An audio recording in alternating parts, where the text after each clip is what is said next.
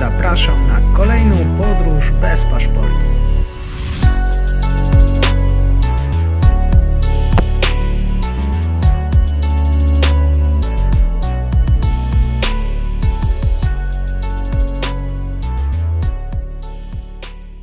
Dzień dobry wszystkim w kolejnym odcinku. Moim gościem dzisiaj jest pan Witold Repetowicz, reporter wojenny, dziennikarz, ekspert specjalizujący się w tematyce blisko-wschodniej.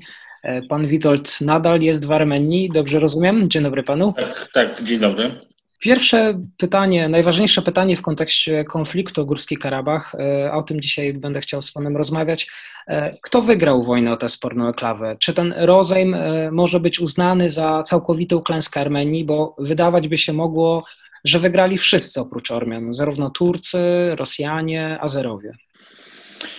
To znaczy, z całą pewnością, jeżeli chodzi o Armenię, to Armenia przegrała i ma tutaj Ormianie mają poczucie tej klęski, niektórzy bardzo, bardzo silne. Niemniej też jest kwestia interpretacji, jak zdefiniować tą przegraną, znaczy, e, dla, znaczy e, na rzecz kogo przegrali. Bo ja tutaj się nie, nie zgodzę z e, tezą, że wszyscy poza Ormianami wygrali, bo wygrana, e, pojęcie wygranej e, Azerbejdżanu na przykład jest bardzo względne. Z całą pewnością wygrała Rosja i, i to nie ulega najmniejszej wątpliwości. Zresztą właśnie jeżeli chodzi, to, to jest właśnie to, o czym mówiłem przed chwilą, jeżeli chodzi o to, o to poczucie o, o, o to różne definiowanie tej klęski e, Ormian, ponieważ z jednej strony Ormianie e, przegrali z Azerbejdżanem, niewątpliwie, natomiast e, z drugiej strony Ormianie też poniekąd przegrali z Rosją, chociaż nie, nie, nie walczyli z Rosją, tak, a Rosja na koniec przyszła poniekąd z pomocą. Niemniej Ormianie, zwłaszcza ci, którzy mieli nadzieję na E, wyjście e, z pewnej zależności e, Armenii od Rosji i, i, chcieli orientować się na Zachód, mają poczucie właśnie tej klęski, tej, tej opcji prozachodniej, tej opcji pro, proeuropejskiej, że w tej sytuacji, w której się w tej chwili znajduje Armenia, gdzie w Rosja kontroluje e, Górski Karabach i Rosja będzie kontrolować, e, praktycznie będzie e, mieć w garści kwestię bezpieczeństwa Armenii i Górskiego Karabachu w szczególności. Będzie mieć w garści, w zasadzie kontroluje tak ważne dla odmian miejsca jak Dadivang, też od czy, czy, czy różnego rodzaju korytarze transportowe.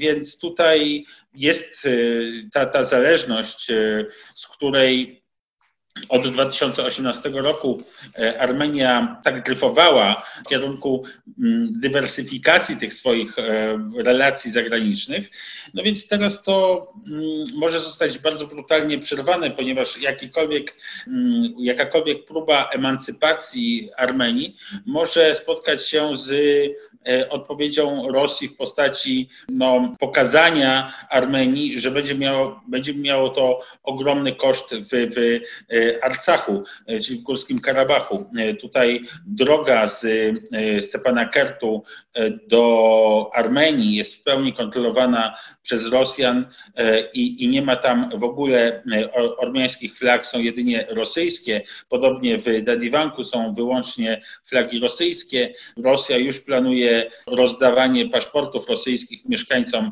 Górskiego Karabachu, czyli będzie to taki gigantyczny lewar wpływu na Armenię. I ci, którzy chcieli jakby wyzwolić Armenię z, tych, z tego uścisku rosyjskiego, a wiele wskazywało na to, że jest to możliwe, no w tej chwili mają poczucie totalnej klęski tych, tych swoich planów i, i, i tego, że Rosja tutaj zwyciężyła i, i tą opcję prozachodnią będzie teraz pacyfikować. Także to jest z całą pewnością wielka wygrana Rosji.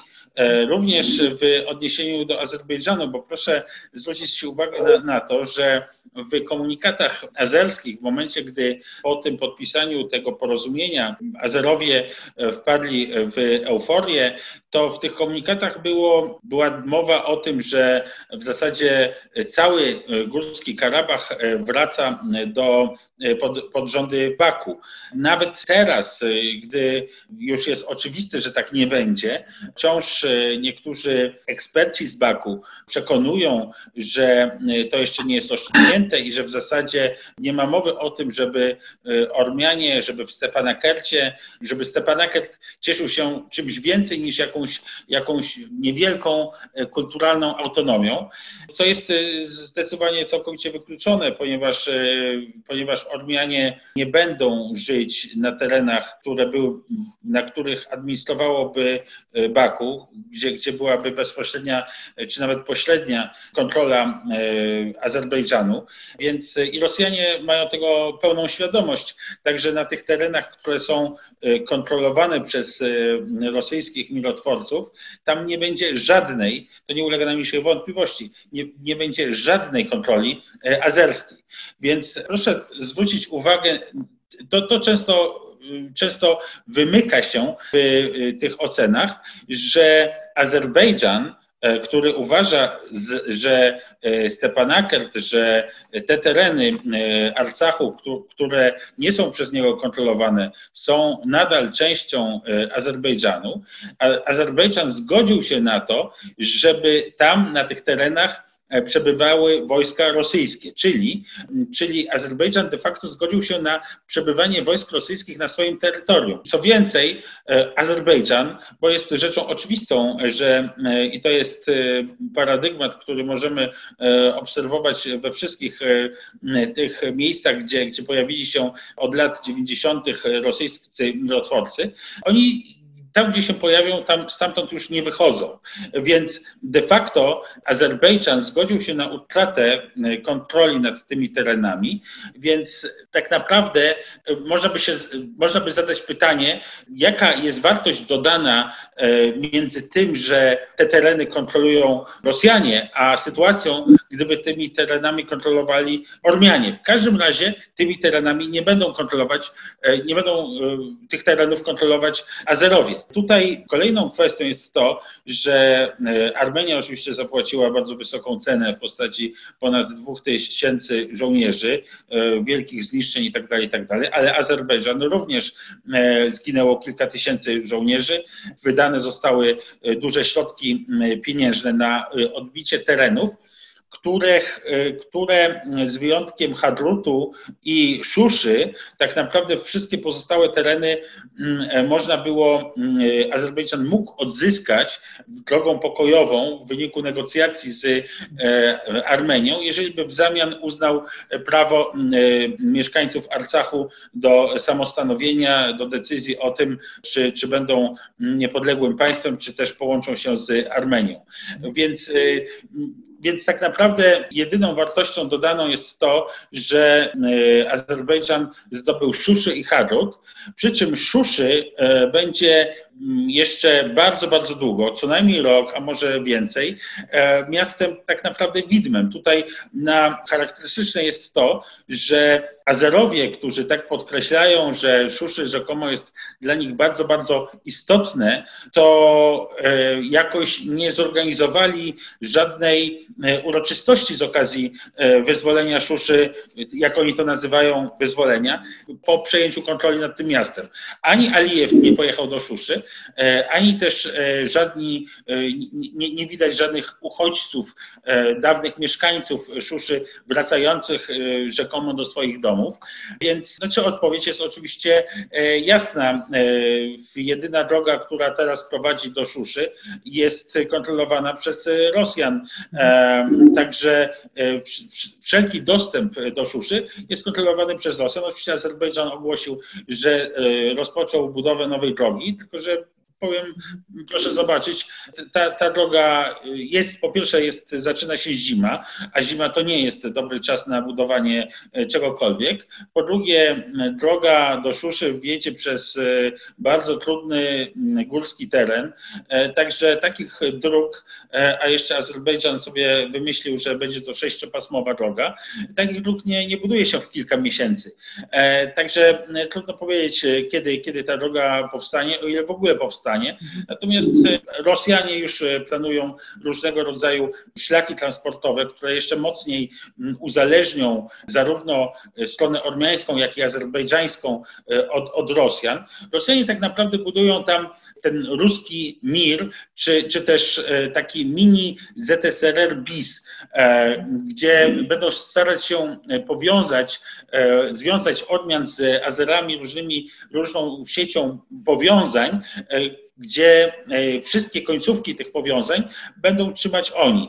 E, Rosjanie też mm, zwiększają, coraz, coraz bardziej zwiększają swoją obecność w Arcachu, zresztą nie tylko w Arcachu, ale również w sąsiednim Gorisie, to już na terenie Armenii. Mm, I tutaj można się spodziewać, że jeżeli Azerbejdżan będzie prowadził politykę nieprzyjazną, e, będzie podejmował jakieś inicjatywy nieprzyjazne Rosji, no to pojawi się na przykład jakaś grupa e, Azerów, która dokona jakiegoś ataku, który będzie pretekstem dla Rosji do e, interwencji i przesunięcia granicy na niekorzyść Azerbejdżanu. Natomiast jeżeli Armenia będzie prowadzić nieprzyjazną politykę wobec Rosji, to się zdarzy podobny wypadek, tylko że na niekorzyść Armenii. Mhm. Tutaj jeszcze przypomnę również, że ma być budowana droga z Nachiczewanu do e, Azerbejdżanu,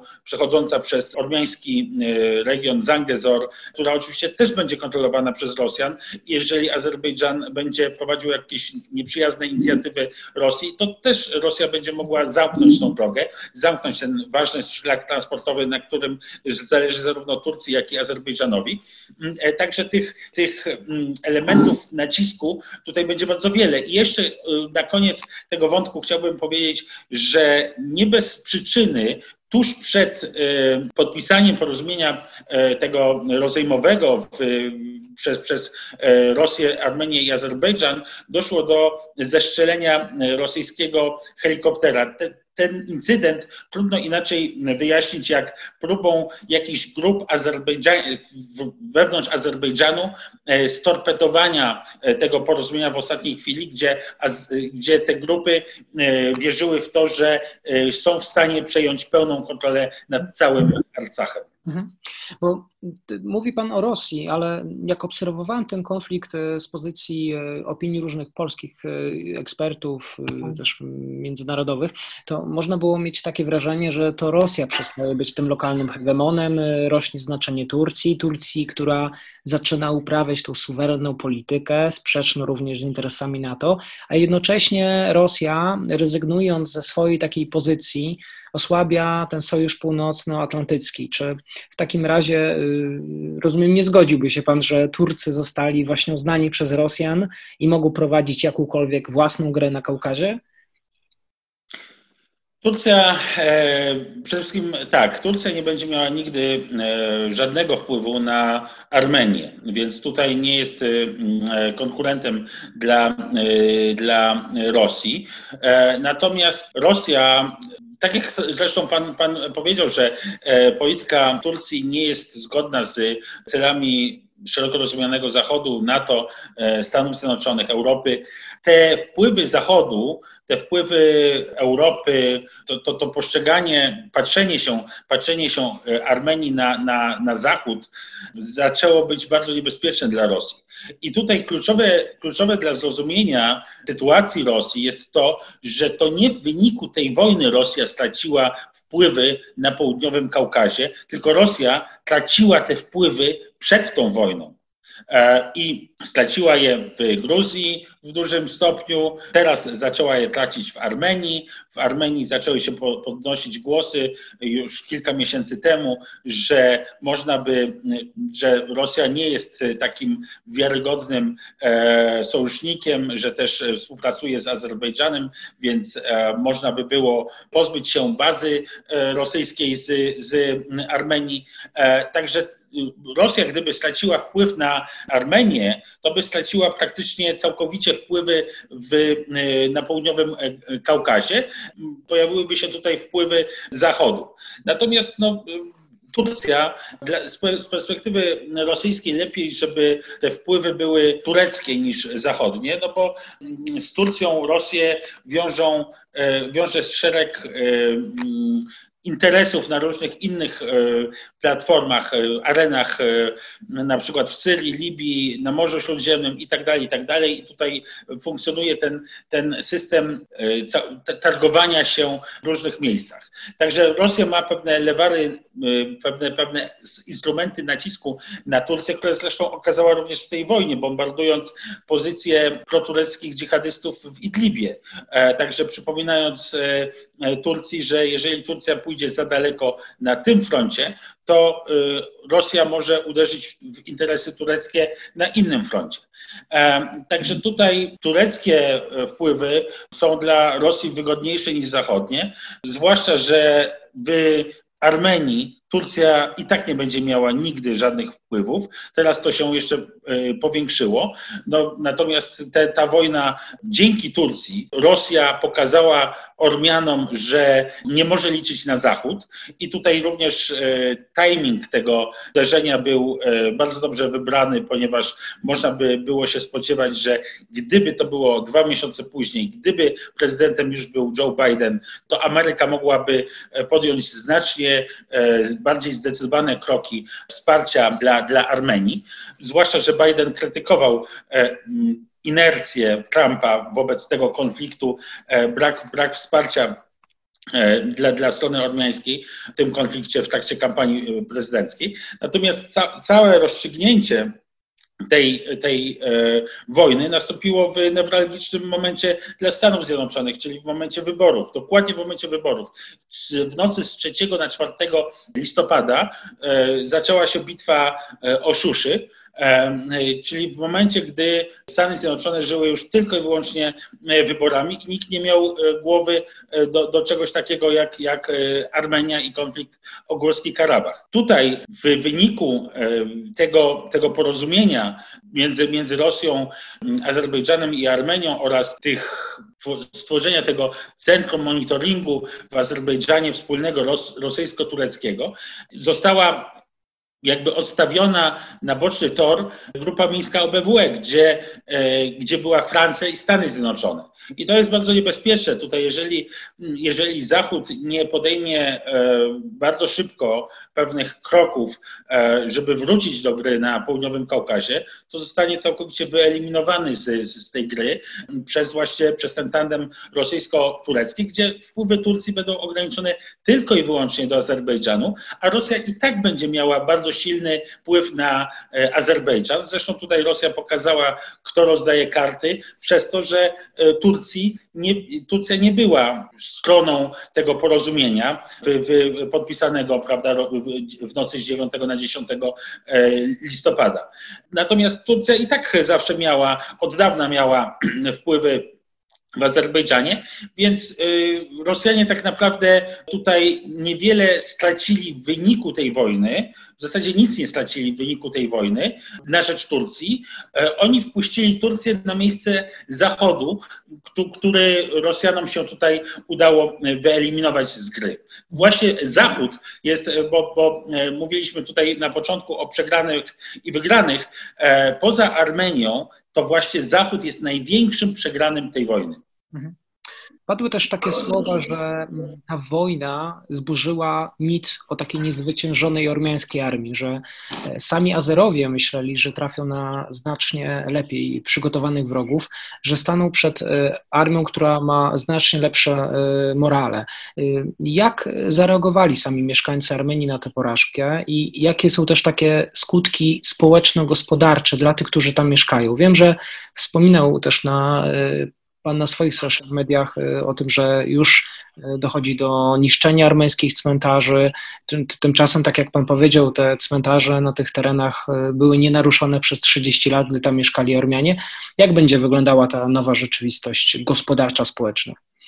Jeżeli chodzi o kwestię przygotowania do wojny, to Trzeba tutaj wziąć pod uwagę kilka, kilka aspektów. Po pierwsze, wszyscy wiedzieli o tym, że armia Armenii jest, e, potencjał militarny Armenii jest znacznie słabszy od potencjału e, militarnego e, Azerbejdżanu i że będzie to nierówna walka. Warto też tutaj przypomnieć o to, że Azerbejdżan był bardzo, bardzo mocno wspierany przez Turcję, podczas gdy poza tą interwencją na sam koniec, która miała miejsce 9 listopada, gdy kolumny e, wojsk rosyjskich ruszyły do Arcachu, to Armenia nie była wspierana przez nikogo praktycznie, nie była wspierana przez Rosję. No tutaj jeszcze Azerbejdżan był też wspierany już w trakcie działań, działań wojennych przez e, dostawy z Izraela, z Białorusi, z Ukrainy e, i tak dalej, i tak dalej.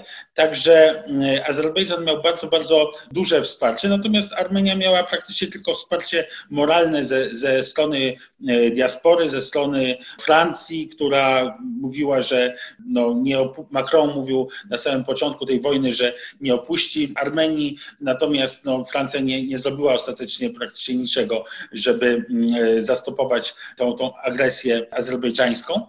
Także to jest jedna kwestia, że ta wojna była od samego początku niewątpliwie e, nierówna. Była to walka Dawida z Goliatem i mimo tego fakt, że te oddziały mm, e, Armenii wytrzymały 44 dni e, i do pierwszych dni listopada sukcesy Azerbejdżanu były bardzo, bardzo umiarkowane, jeżeli chodzi o zdobycze terytorialne. E, a to był cel tej, tej wojny. No, jest bardzo dużo mówiących, dlatego nie, nie zgodziłbym się z tym, że to zwycięstwo Azerbejdżanu było takie łatwe. Nie było, tak, nie było wcale łatwe i, i Azerbejdżan miał bardzo duże problemy z przełamaniem się, przełamaniem tej, tej obrony Armenii. Natomiast dwa pozostałe aspekty, e, jeżeli chodzi o to przygotowanie do wojny, są bardziej kontrowersyjne. To znaczy, po pierwsze, jest wiele pytań dotyczących uzbrojenia, zakupów, przygotowania e, obrony przeciwlotniczej, zakupów dronów, tego, dlaczego Armenia kupiła E, Su-30 od Rosji zamiast dronów chińskich. Także te, tych, tych pytań dotyczących przygotowania zbrojeniowego, w, również w ostatnich latach, ale również wcześniej, jest, jest bardzo wiele. Oczywiście też jest to, że mm, Armenia w pewnym sensie żyła tym, e, tym mitem swojego zwycięstwa z lat 90., tym powtarzaniem, że Azerowie nie potrafią się bić i tak dalej, i tak dalej. Natomiast to nie, nie, nie tłumaczy wszystkiego. Tak jak powiedziałem, E, na początku listopada doszło do przełomu tej, w tej wojnie. No oczywiście e, fa faktem jest, e, że, że drony na początku tej, tej wojny odegrały bardzo istotną rolę. Strona armeńska poniosła duże straty, ale mimo wszystko do 1 listopada sukcesy terytorialne Azerbejdżanu nie były zbyt wielkie. Te, te postępy szły doliną rzeki Araks, gdzie, gdzie są tereny zasadniczo równinne. Szły również w, w rejonie, w tych, w rejonie tych, tych ziem strefy buforowej, które również są równinne, Dzibrail, e, nawet Hadrut, który nie jest strefą już e, buforową, ale strefą buforową jest Fizuli i tak dalej, i tak dalej. Natomiast ten nagły atak na, ta, ta nagła ofensywa w pierwszych dniach listopada na Szuszy budzi wiele wątpliwości, wiele pytań, jak udało się tej kolumnie, tej grupie azerskiej przedostać do wioski Karintak i z Karintak do, do Szuszy, nie będąc w ogóle atakowaną. Tam mowa jest o wielkich błędach dowodzenia, a być może również zdradzie. Jest mowa o tym, że no, niedługo przed tym, przed tym zwrotem doszło do ataku na ministra obrony Arcachu i wiele wskazuje na to, że ktoś mógł pomóc Azerom namierzyć tego ministra obrony, żeby go wyeliminować, ponieważ przeszkadzał w przeprowadzeniu takiego, a nie innego korzystnego dla Rosji scenariusza tej wojny. Rosji było to potrzebne, ta, ta ofensywa na Szuszy i zajęcie Szuszy przez Azerów, ta, ta, było to potrzebne, żeby przycisnąć e, Paszyniana i stronę e, armeńską, żeby podpisała to porozumienie, bo bez zajęcia Szuszy do tego by nie doszło, a gdyby wojna przyciągnęła się jeszcze dwa miesiące do czasu objęcia władzy przez e, Bidena, to mogłoby to wszystko się zakończyć inaczej. Także Tutaj pojawiają się bardzo, bardzo duże pytania i, i, wątpliwości e, dotyczące tego przebiegu. E, natomiast jeżeli chodzi o straty, oczywiście tak, e, Ormianie w stracili w, no między innymi w tym rejonie agdamskim, e, stracili ruiny starożytnego miasta e, Tigrana Kerc I wieku e, przed naszą erą, stracili liczne klasztory w rejonie Kaszatak. Już widać, że Azerowie to niszczą.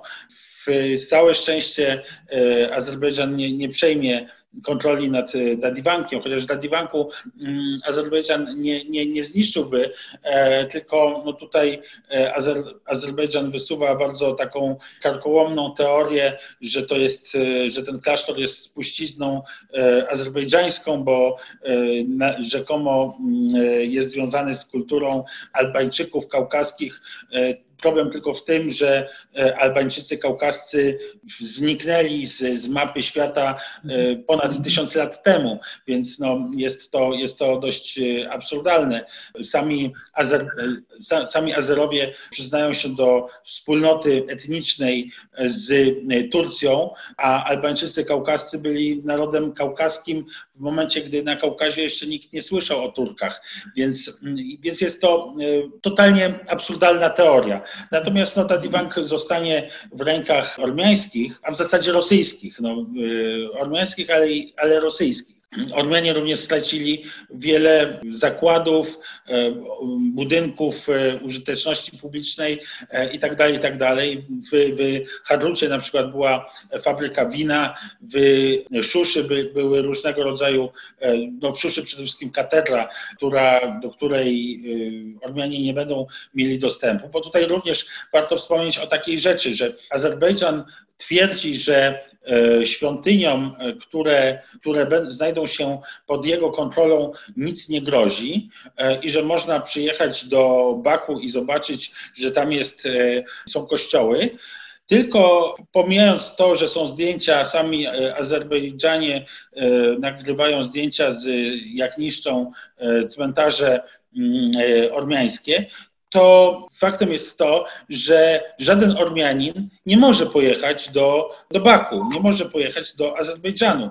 Więc mm, okej, okay, mo możliwe, że przejmując, gdyby, gdyby na przykład mm, e, mm, Azerowie przejęli Dadivank, to by go nie zniszczyli, ale żaden Ormianin już by się tam nie mógł modlić, więc zasadniczo byłaby to po prostu maszynka do, do zarabiania pieniędzy jako obiekt turystyczny e, azerbejdżański dla, dla turystów przyjeżdżających do, e, do, do Azerbejdżanu, a, a nie na tym polega rola budynków sakralnych. Mhm. Jeszcze tak chciałem zapytać e, na zakończenie. W ubiegłym tygodniu spotkałem się z taką informacją, że minister spraw zagranicznych Iranu Javad Zarif e, miał odwiedzić e, w tym tygodniu Rosję i Azerbejdżan, aby omówić sytuację w Karabachu. Czy dotarły do Pana informacje, czy do takiego spotkania w ogóle doszło. Wspomniał też Pan o tych aktorach zachodnich, o, o Turcji i Rosji. A co z Iranem w takim razie? Iran również został wyeliminowany z gry. E, Iran próbował e, tutaj łączyć się do tej e, rozgrywki w trakcie tej wojny, ale mm, Rosja dość skutecznie zignorowała te, te starania się Iranu.